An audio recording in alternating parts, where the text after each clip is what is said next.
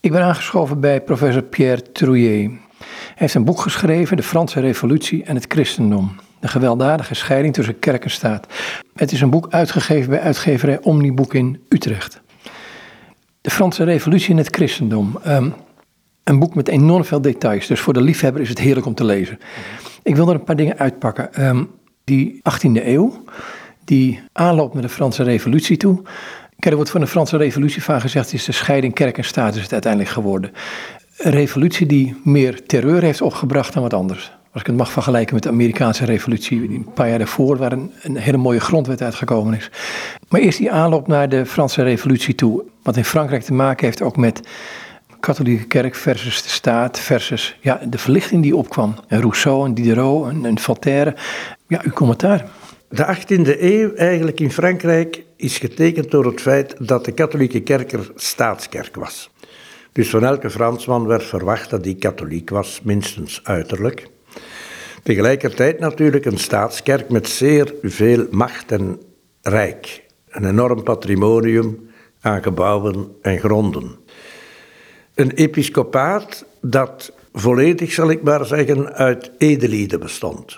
Dat heeft een historische oorzaak. Maar dus het was zo. Nu, dat wil niet zeggen dat dat episcopaat, omdat het uit edelieden bestond, dat dat volledig in verval was, minderwaardig was. Maar men kan toch zeggen dat van een kwart van de bisschoppen, en daar waren er een honderdzestigtal, dat van een kwart van de bisschoppen, dat daar toch veel op aan te merken viel. Al was het zelf bij degenen die het goed meenden, hun adellijke afstandelijkheid tegenover de gewone man en de gewone pastoors. Ze hadden soms een hekel om met hun pastoors om te gaan. Maar er waren dus ook sociale figuren bij. Nu, we mogen dus die Franse kerk van de 18e eeuw niet volledig zwart afschilderen. Die had zeer duidelijk eh, zwakke plekken. Maar het was toch wel een kerk die overkwam als zeer dominant.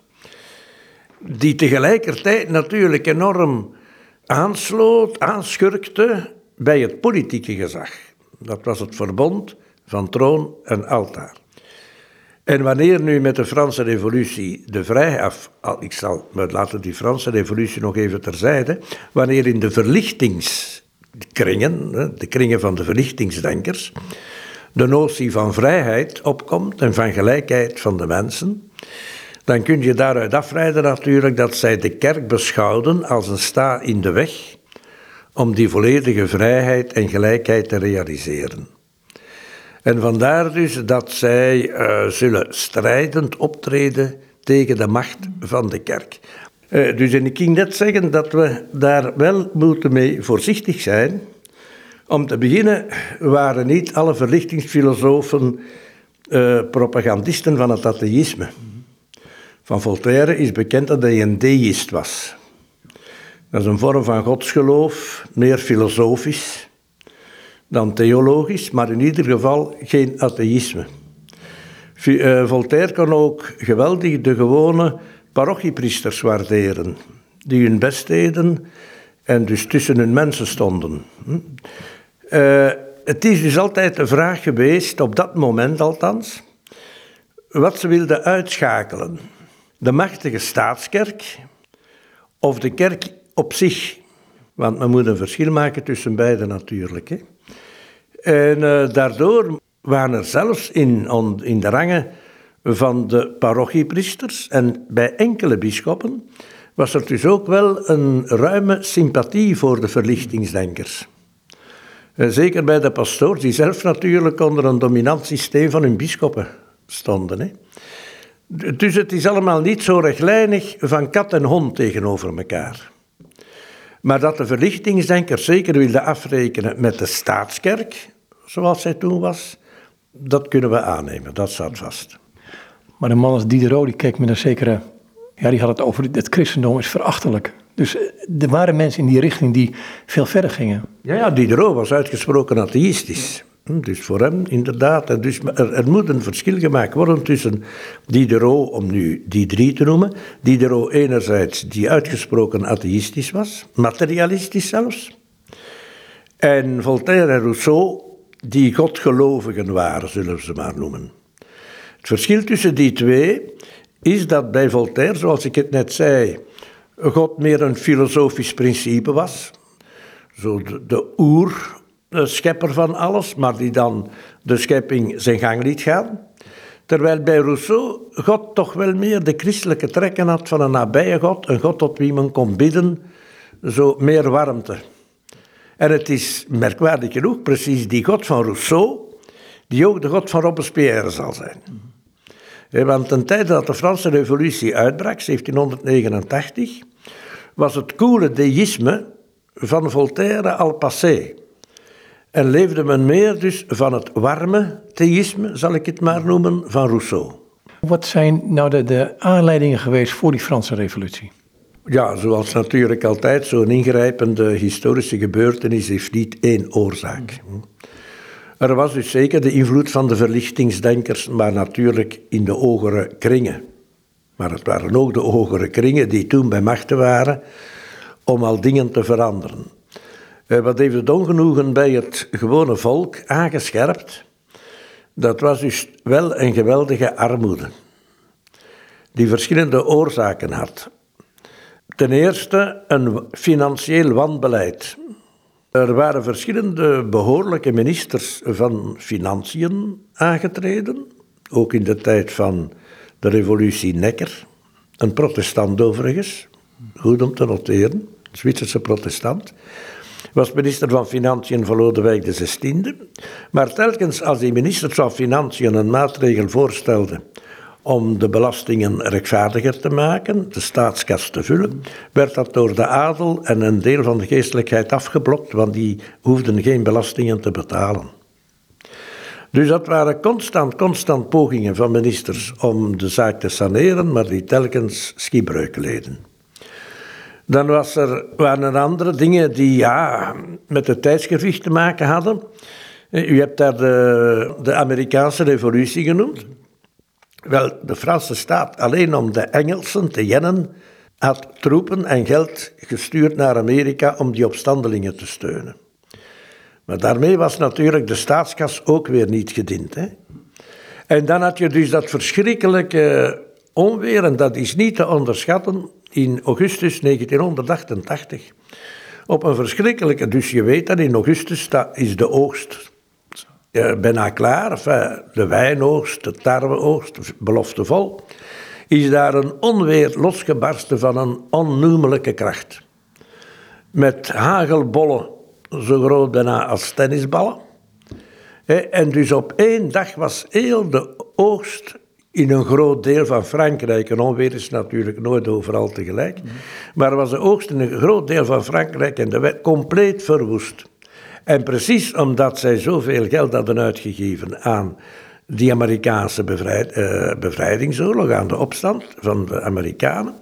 Ten tweede omdat dat Hof van Versailles miljoenen en miljoenen opslorpte voor parasitaire uh, gebruiken, uh, bezigheden en zo. En omdat dus de, de economie aan de grond zat, was er geen geld om graan te kopen in het buitenland. Nu is dat een, regel uh, dat was dus in augustus. En de mensen waren toen wel meer vooruitziend dan nu, omdat natuurlijk er kon niet overal zomaar direct hulp komen aanrukken. Hadden ze nog genoeg tot de winter en daarna. En dan zie je dat ook in vroegere tijden van hongersnood, wanneer breekt er dan een revolutie uit, wanneer breken in het voorjaar. En daar is dus, dat is zeker ook een belangrijke aanzet geweest. Maar het is een cluster van van, om, van redenen, van oorzaken liever. Ja. Hoe werd er tegen de kerk opgetreden en hoe trad, trad de kerk zelf op?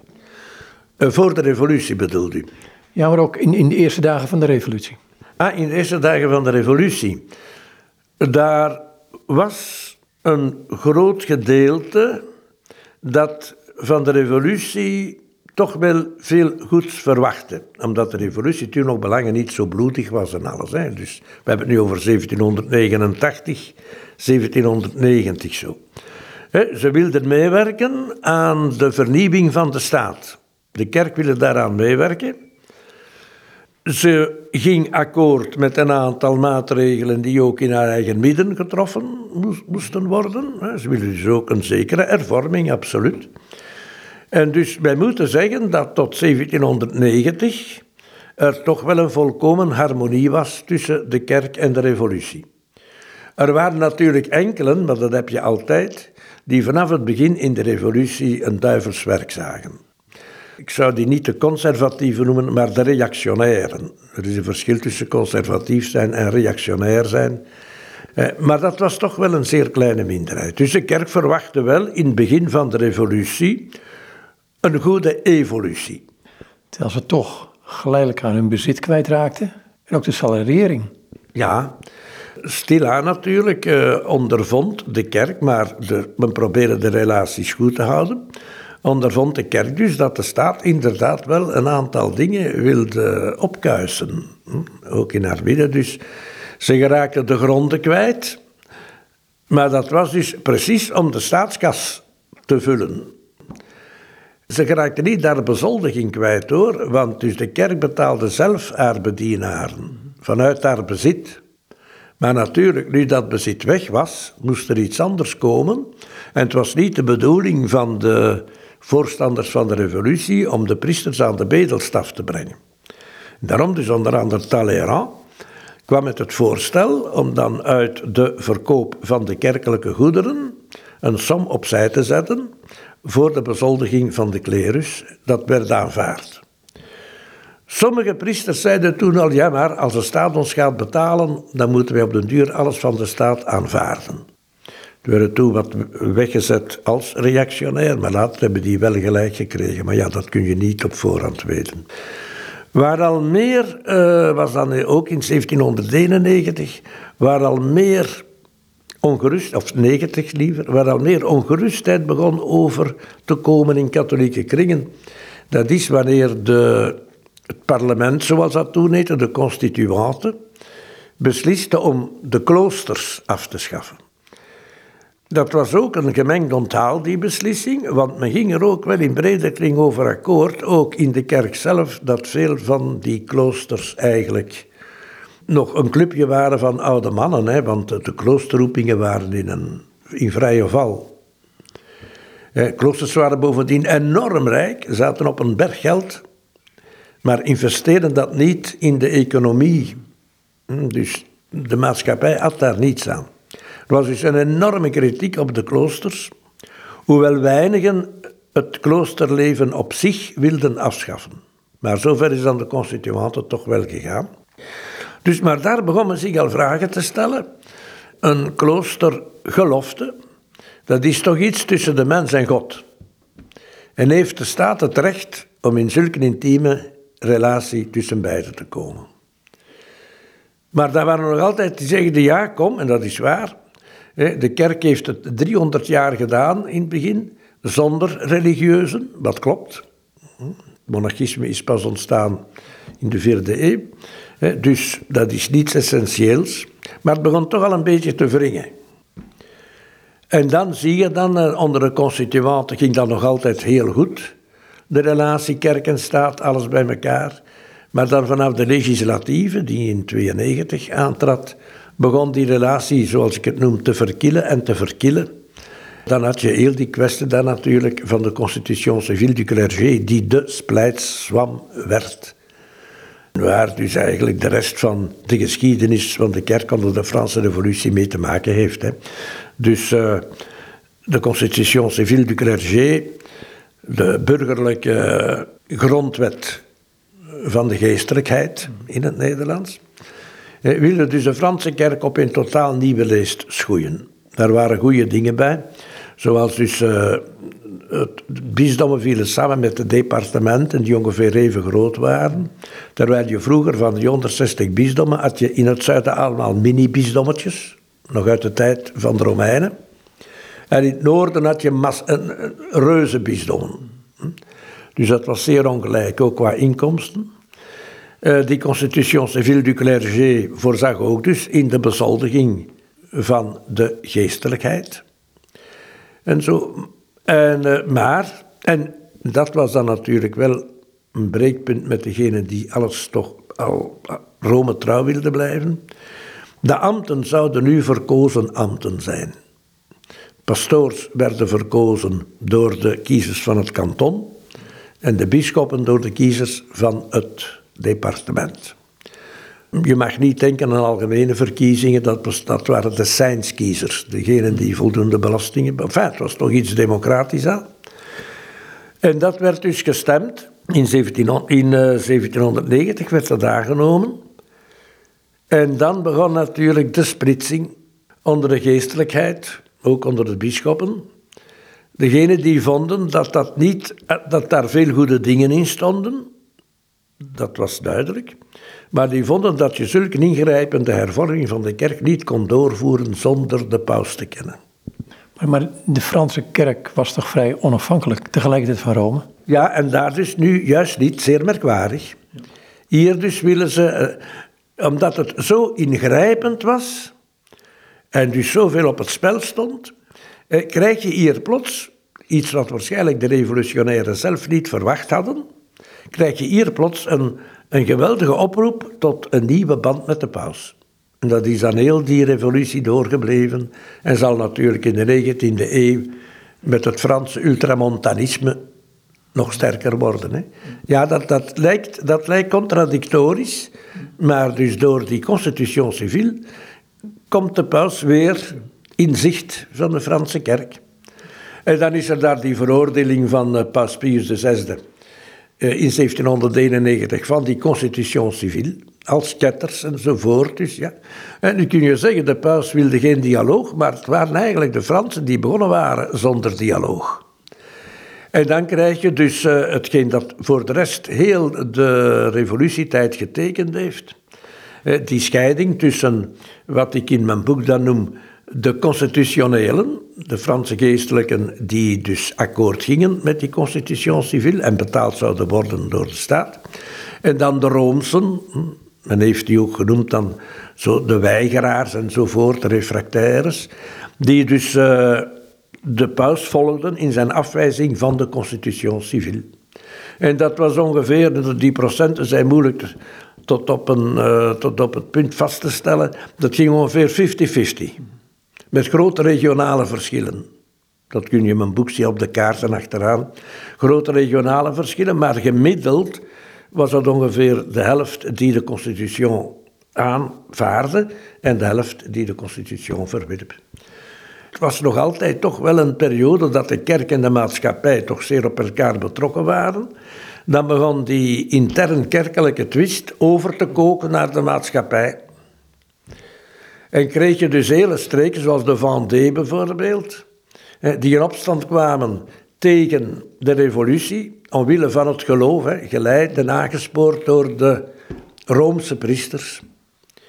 En natuurlijk, dan zag men in Parijs dat die constitution civile leidde tot eigenlijk veel ongeregeldheden. Het risico inhield dat de staat uiteen zou vallen, een burgeroorlog. En dan gingen een aantal dan, zover die eigenlijk vanaf het begin al anti-kerkelijk waren, maar dat nog verborgen hielden, gingen dan tot de aanval over en die, die zeiden, het is niet alleen een uh, ruzie tussen katholieken onderling, maar het is eigenlijk het katholicisme zelf die de oorzaak is van alle ellende, van alle misère. En dan begint voor de kerk de zware tijd. En vooral dan eerst nog voor de Roomsen. Die worden het eerste aangepakt en vervolgd en verbannen en terechtgesteld of gewoon vermoord soms, dan eh, zonder proces liever. Maar daarna een tijdje zo de constitutionele eh, door de mangel gehaald worden en dan krijg je dus die periode onder de terreur. Vanaf dan kun je van een echte kerkvervolging spreken. Daarvoor waren er wat pesterijen en zo, maar... Uh... Was een deel van de kerk zoals in Frankrijk was ook niet een volkskerk in die tijd? Het was een volkskerk eigenlijk, hè, met vele tradities, folklore. En de mensen hechten aan hun pastoor, aan hun parochiekerk. De kerk was eigenlijk tot in de kleinste gehuchten aanwezig. Met een kapelaan, zoals zij dat noemden, dan een vicair. Dus tot in de kleinste gehuchten was ze aanwezig. En de priesters leefden werkelijk tussen de mensen. De priesters waren dus Meestal geen edelen, uiteraard. Er waren er niet genoeg voor, trouwens. Dus de priesters leefden tussen de mensen. Dat was inderdaad een echte volkskerk. Het is niet dat de episcopaat in de hogere sferen leefde. Dat dus de kerk volksvreemd was, absoluut niet. Nee, nee. Maar er was een behoorlijke scheiding. Het is altijd zo, je mag nooit veralgemenen. Er waren bisschoppen die werkelijk ook, hoewel ze uit de adel stamden, die met hun gewone pastoors goed konden omgaan. En met hun diocesanen, zo waren er zeker. Maar er waren anderen, zoals die van Parijs, Christophe de Beaumont, die weigerde om met een gewone pastoor aan tafel te zitten. Hè. Dus die ontving nooit dus als priesters naar het bisdom gingen om iets te regelen, die mochten nooit met hem aan tafel gaan. Tegelijkertijd had je een andere, maar het ontsnapt men nu van welk bisdom, die geen enkele pastoor naar huis liet gaan zonder met hem gedineerd te hebben. Maar om nu te zeggen hoe dat toch die scheiding was tussen hogere en lagere geestelijkheid, althans wat de mentaliteit betreft, bij de opening van de État Généraux, de Staten-Generaal, in 1789, was daar een grote stoet. Men trok in een grote stoet naar eh, de verzamelplaats van de Staten-Generaal.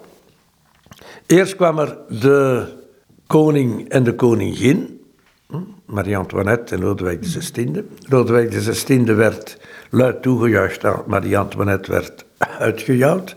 Zij was degene die de grote verspilster was, zei je? Daar, ja, ja, maar in heel die stoet zie je de verschillen zien. Dan kwam dus de adel, mooi uitgedost.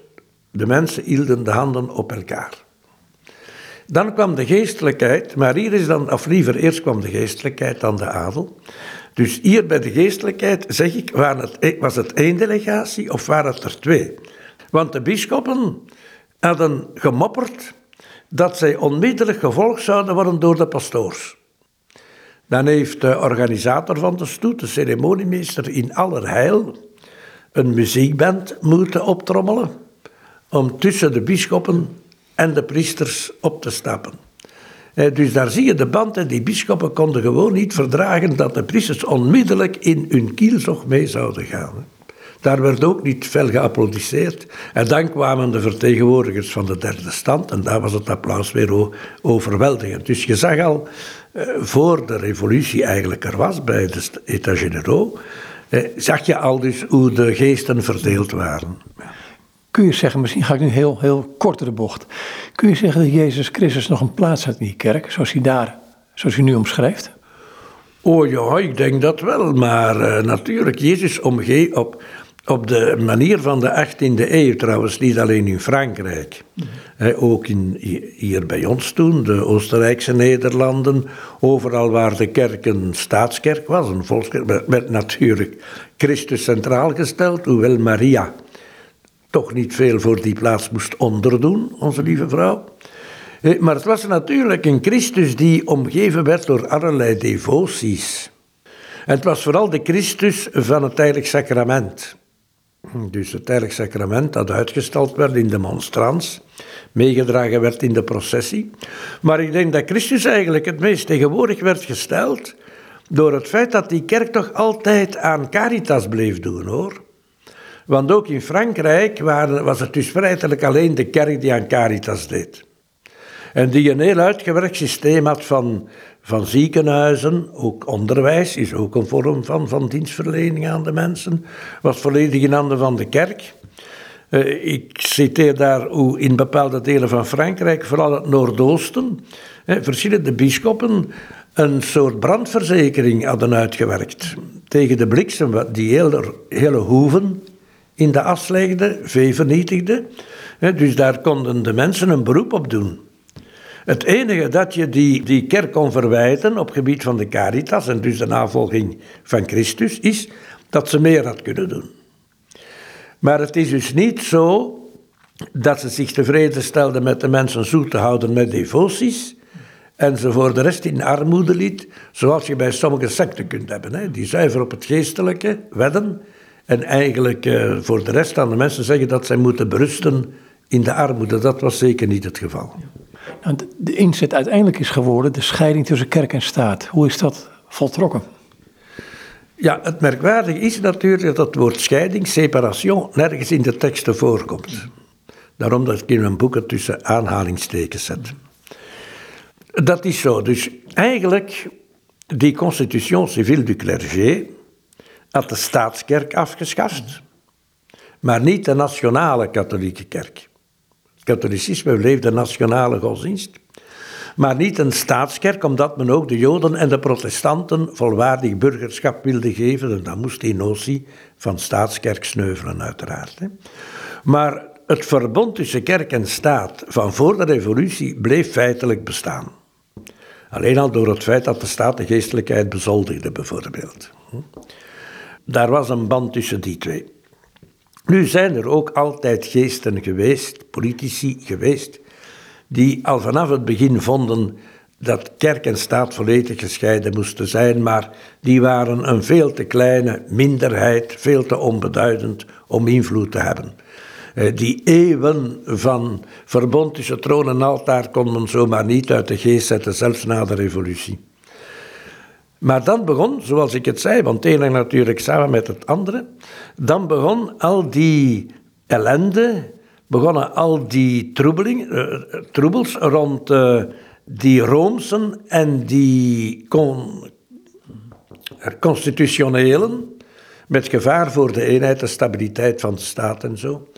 En dan begonnen zich steeds meer te zeggen, waarom moeten wij eigenlijk een kerk betalen, de constitutionele dan, die meehelpen om de staat te ondermijnen.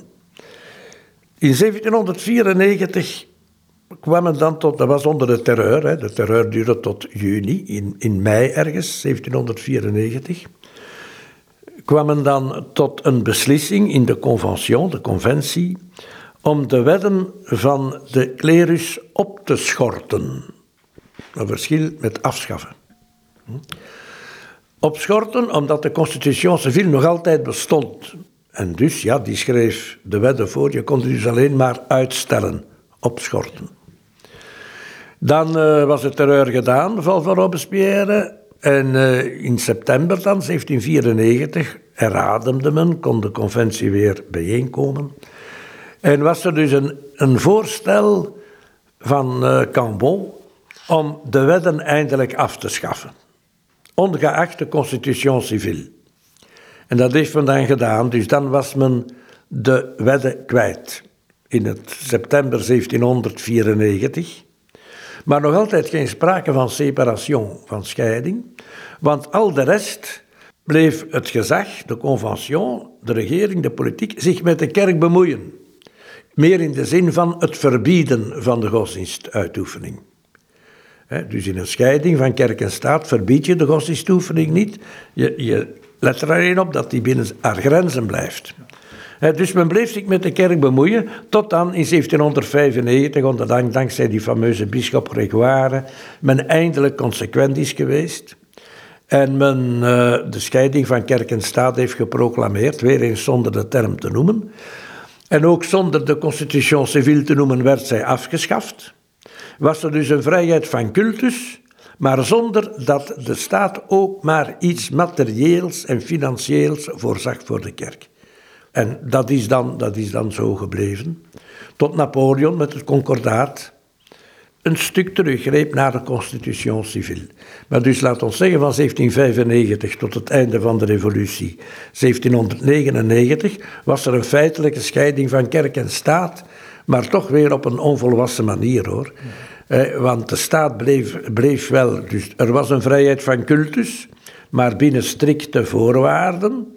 En de, kerk bleef, de, de staat bleef daar strikt op toezien. En langs de andere kant bleef dan nog wat er overbleef van de constitutionele kerk, nog altijd nog een beetje hopen op steun vanwege de staat. Dus moest nog een zekere volwassenheid krijgen. En dat is dan gebeurd in 1905 met de wet om de scheiding tussen kerk en staat en de laïcité. Ja, want dat is ook die laïcité noemt u. Dat is toen begonnen in die tijd. Die, die laïcité-gedachte. Ja, maar uh, men noemde dat nog zo niet. Hè. Dus laïcité is eigenlijk iets van de scheiding van kerk en staat van 1905. Die scheiding van 1905 was radicaal, maar dat het voordeel van de duidelijkheid. En dus de kerk moest toen volledig haar eigen boontjes doppen. Maar ze was toen ook vrij. Want let wel, onder het concordaat van Napoleon gold weer eens dat uh, Napoleon en later de presidenten en keizer Napoleon III, enfin, al wie daar hem opgevolgd heeft aan het hoofd van de staat, die mochten dus, die hadden het recht om de bisschoppen te benoemen tot in 1905. En de bisdommen waren nog altijd die van het concordaat. Die waren met nog minder dan in de tijd van de Constitution Civile. Dus de kerk zat in een keurslijf hoor, in die tijd van het concordaat. Ze was wel vrij in haar uitoefening, de klerus werd bezoldigd, maar de staat keek ook toe. In 1905 moest ze volledig op eigen benen staan, maar was ze ook vrij om zich te organiseren. En daar zie je dat dan in 1913 ze op eigen houtje het bisdom Rijssel opricht om meer Frans-Vlaanderen, dat toen nog zeer Vlaams was, een eigen bisdom te geven. Dat was een teken van haar nieuwe vrijheid ook. Maar ze moest dan wel financieel voor alles zelf instaan. Ja. Hoe heeft de kerk in, in zijn ehm, eigenheid of zijn puurheid, kan ik eigenlijk niet zeggen in deze, deze context, hoe heeft hij weten te overleven in die tijd van de terreur en daarna? Die heeft weten te overleven uh, ongetwijfeld dankzij de steun van het gewone volk. Uh, want die moesten dan uh, in de tijd van de vervolging de priesters verbergen. En natuurlijk, wat, wat zeer belangrijk is, krijg je hier het verschijnsel van de lekenliturgie.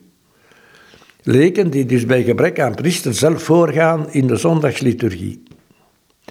En dat was meestal in de vorm van een droge mis, zoals we dat noemden, mes sèche. In Vlaanderen noemen men dat blinde missen. En wat houdt het in? Dat houdt in dat men dus uh, de structuur van de Eucharistieviering volgt. En dus de liederen die toen gekend waren. Men zingt de liederen, men doet de gebeden van de Eucharistieviering. Maar natuurlijk zonder consecratie en zonder communie. Typisch voor de katholieke mis, consecratie en de communie. Want dat kan dat alleen, alleen een priester, hè? Kan alleen een priester, hè? En als er geen consecratie is, kan er ook geen communie zijn. Want de communie is de uitdeling, uitdeling van het brood dat geconsacreerd werd. Dus, maar dus daarin, daarin vond men niet de behoefte om terug te gaan naar de vroege kerk, de eerste drie eeuwen? Ja, omdat, ja, maar in de eerste drie eeuwen was het ofwel Eucharistie ofwel een gebedsdienst. Door ja, maar niet, niet, niet, ja, de diaken, maar niet per se een priester. Het was niet alleen voorbehouden aan. Nee, nou, dus je had ook diakens die de diensten deden. En misschien heel in het begin, maar dat is een wazige tijd, degene die men noemde de profeten, leken. Maar dat is, een, dat is iets speciaals voor die eerste kerk. Hier zei men zo, het waren gewoon leken, die, en ook vrouwen trouwens, die uh, zegden, de eredienst moet doorgaan, maar als het niet kan zoals het moet, dan moet het maar zoals het kan. En dus dat waren die droge missen, dat waren missen, dat waren dus geen sacramenten in de katholieke zin van het woord, maar dat waren dus wel diensten die ervoor zorgen dat het geestelijke leven, gecentreerd rond de zondag, voortging. En, en, en mocht, dat in die, mocht dat in die tijd? Pas op, dus het echte gezegd toen, uh, ja, dus de constitutionele bisschoppen, die hadden niet veel meer te zeggen. Er waren er natuurlijk weer die na, na de terreur de kop opstaken. Maar de bisschoppen die het echt voor het zeggen hadden op de, over de Roomsen, waren die in ballingschap. En uh, daar waren er een aantal die, ik denk een minderheid, is moeilijk vast te stellen, die ingingen tegen die blinde missen. Tegen die droge missen uit schrik dat de mensen gewend zouden geraken aan een liturgie zonder priesters. Maar een groot aantal bisschoppen in ballingschap steunde die liturgie. Dat ze zeggen, beter dat dan wanneer de mensen zonder liturgie achterblijven. Maar we moeten letten op dit of dat of hetgeen zo. Er was bijvoorbeeld ergens in Bretagne een herbergier die de misleiden, zo'n droge misleiden, volledig in kazuifel en priesterornaat, dat, dat kon niet door de beugel. Hè. Dat waren dus dat waren een beetje misbruiken, maar het principe werd wel door veel bisschoppen aanvaard. Dat lijkt bijna de reformatie wel. Het heeft Qua inhoud misschien niet, maar... Ja, inhoud niet, omdat het dus volledig gecentreerd was op de katholieke eucharistieviering. Maar het was wel zo dat leken inderdaad... Het was allemaal zonder kerkelijk recht hoor, op dat moment. Hè. Het was uit de nood, noodbreekt wet. Maar dat men op dat idee gekomen is.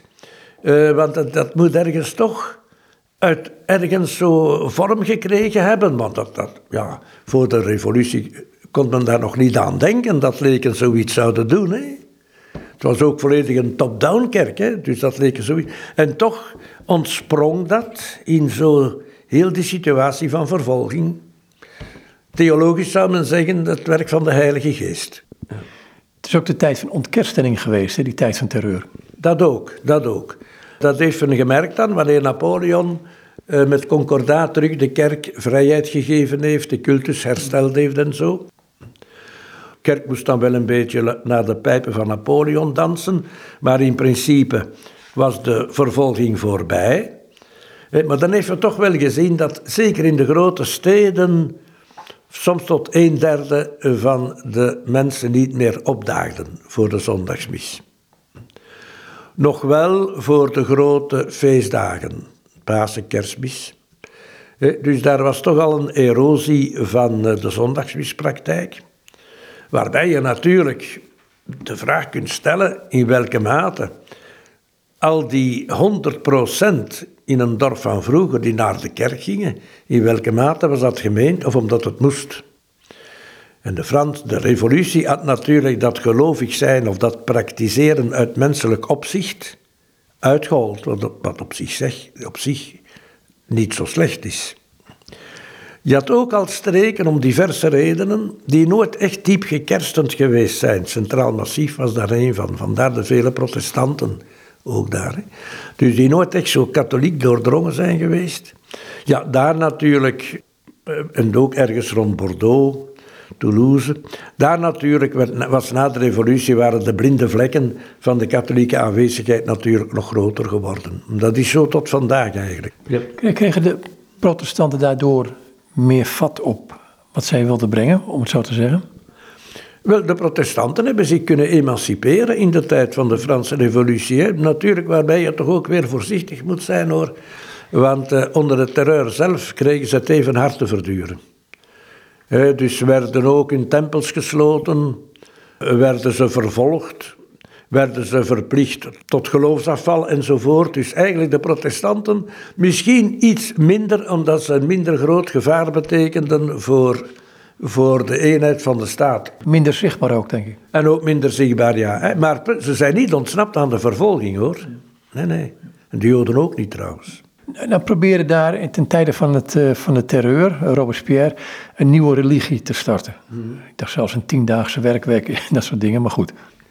Er zijn verschillende pogingen geweest. Hè. De eerste was de cultus van de godin van de reden die, of de cultus van de reden, officieel.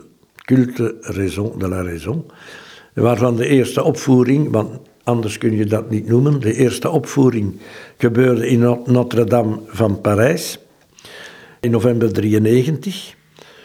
En dat was dus eigenlijk, men had zo'n hele liturgie tussen aanhalingstekens in elkaar gebokst.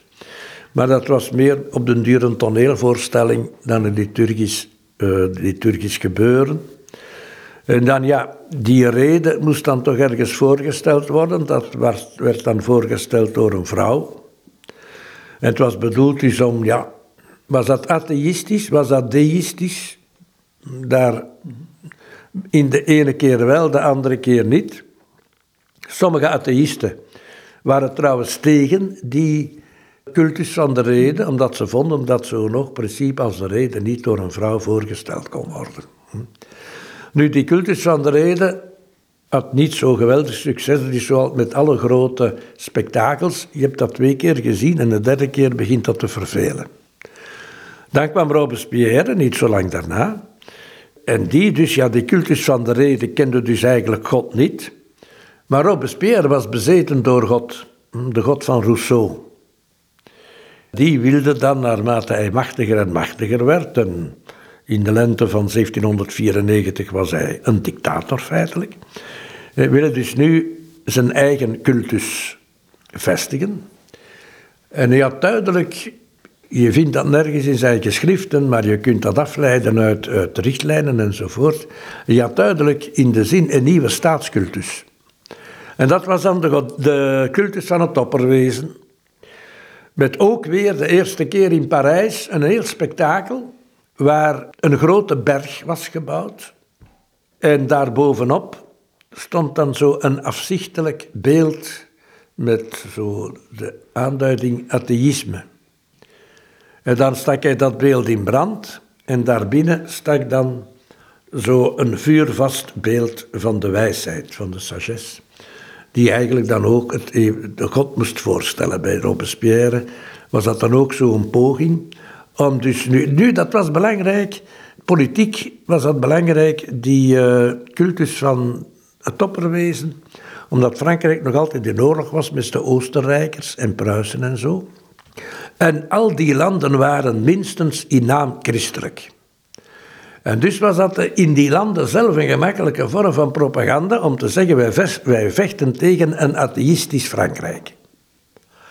En nu wilde Robespierre door zijn eredienst, door zijn eh, cultus van het opperwezen, het buitenland duidelijk maken, kijk wij geloven in God, wij zijn geen atheïsten. Dat speelde dus ook mee. Hij had ook een politieke bedoeling. Maar dat hij uh, een oprechte gelovige was, een godgelovige, ik denk dat we daar niet moeten aan twijfelen. En toch ging dat bij hem samen met het in de, de dood insturen van in Parijs. Alleen 40.000 moeten er zeker al onder de guillotine gedood zijn. Hè? Ja, zij was nogal zwart-wit, om het zo te zeggen. Ja, het was een man van zwart-wit denken. Ja. Ja, ja, dus uh, bij hem was uh, het oogste goed la vertu, de deugd. Maar het was dan de deugd zoals zij dat bepaalde natuurlijk. Hè. En als je ook maar een klein beetje afweek van zijn deugdideaal, dan, dan was je je kop kwijt letterlijk. Hoe is het christendom uiteindelijk weer teruggekomen en verder gegaan in Frankrijk? Puur over Frankrijk, tot 1905 hebben we er iets van verteld, maar die hele laïcité-gedachte heeft wel uh, vat gekregen op de kerk, denk ik, op het volk. Die laïcité-gedachte die is blijven bestaan, hè? dus ondanks het concordaat.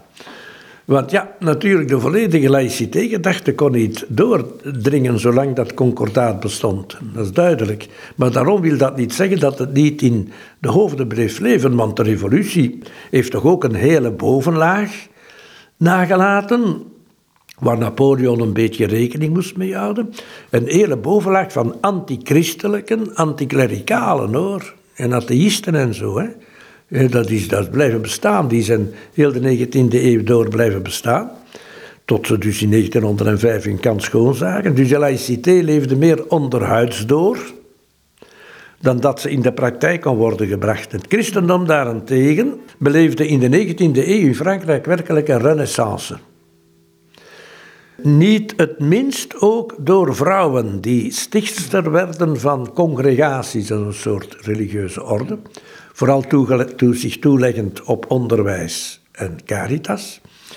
En dat is nog altijd een erfenis van toen onder de Franse Revolutie vrouwen kerkelijke taken voor op zich namen bij gebrek aan priesters. Dus die Franse Revolutie heeft toch ook een stuk de emancipatie van de vrouw in de kerk in de en dus dat was echt een revival van het christendom, dus het katholicisme dan.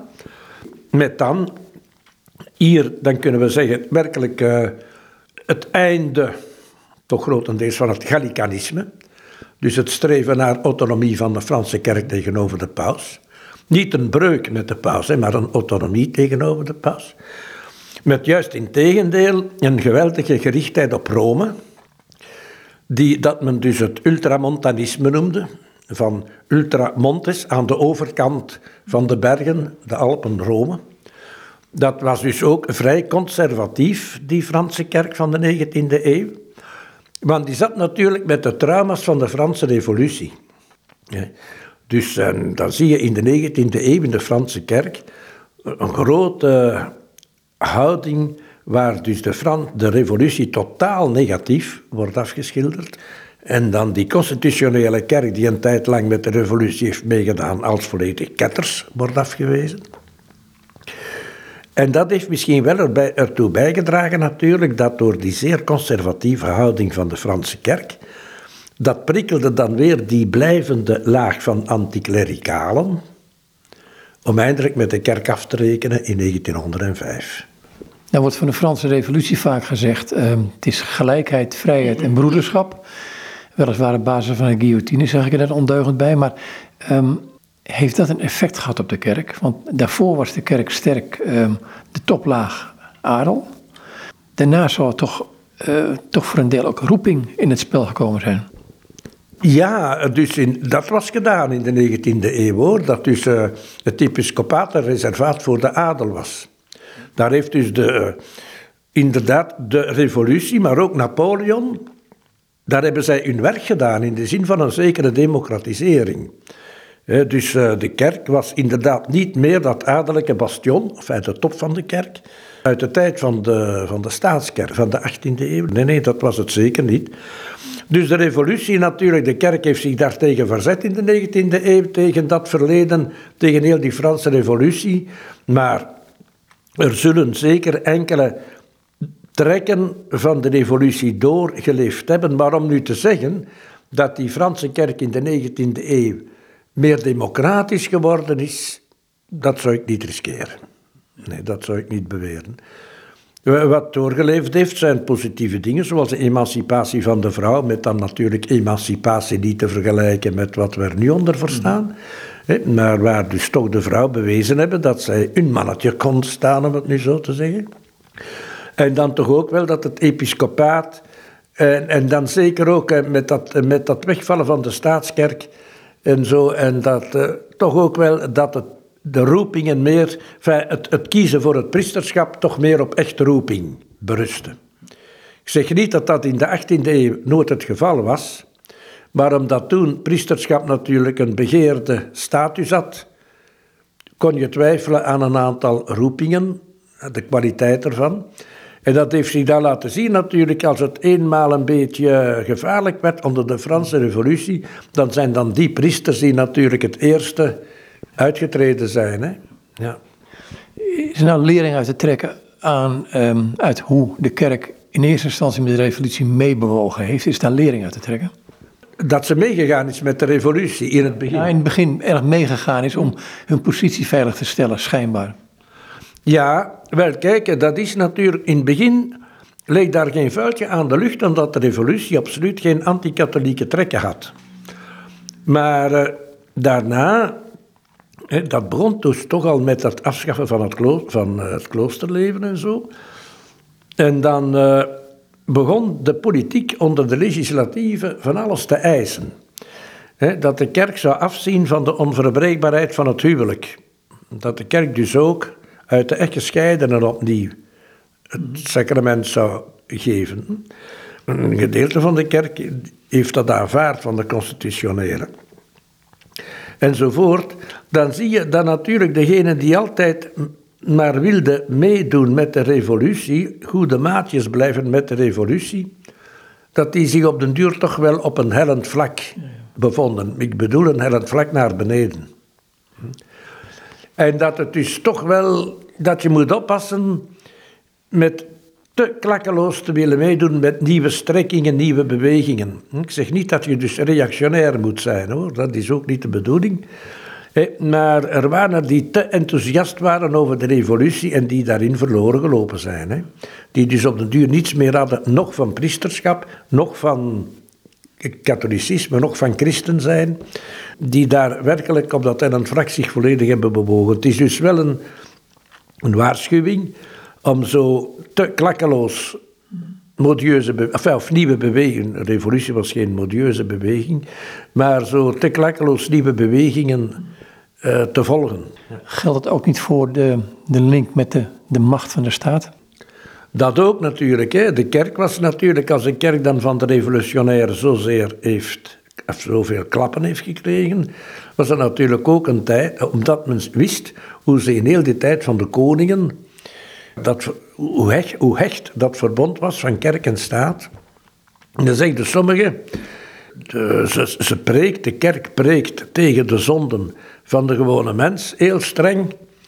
Maar de grotere zonde van de koningen en, en de, de adel heeft ze altijd door de vingers gezien. Ze werken ermee samen.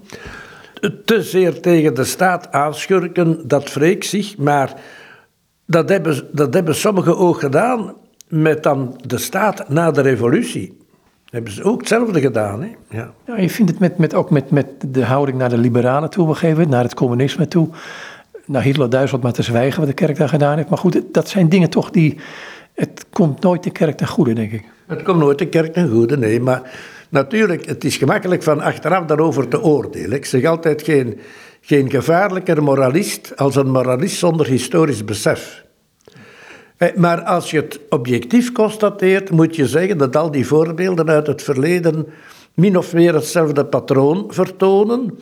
Dat is de politiek van de kool en de geit te sparen, om het zo te zeggen. De politiek van de tegemoetkomendheid met een regime waarvan je toch met grote zekerheid kunt zeggen dat het onchristelijk is. Dat dat toch altijd falikant afloopt voor de kerk. Niet dat ze daar, daaraan ten onder gaat, anders zou ze niet meer bestaan. Maar ze laat er toch altijd wel veel van haar pluimen bij. Dat hebben dus ook de Franse, de, de priesters ondervonden die vanaf het begin geweldig enthousiast waren over de revolutie. Sommigen hebben dan ingezien dat zij verkeerd waren, maar anderen hebben doorgezet die weg. En die zijn voor de kerk verloren gegaan en voor het geloof, ja. De nodigen zijn ook gesneuveld onder de guillotine. Oh ja, natuurlijk, die werden niet gespaard. Nee, nee. En dus vooral, ik bedoel, zowel de Roomsen, wat nog een beetje te begrijpen is, omdat zij als staatsvijanden onder de wet vielen, kun je nog een beetje begrijpen, maar dus ook de constitutionelen, en dat was dus hier gewoon uit haat tegenover het katholicisme.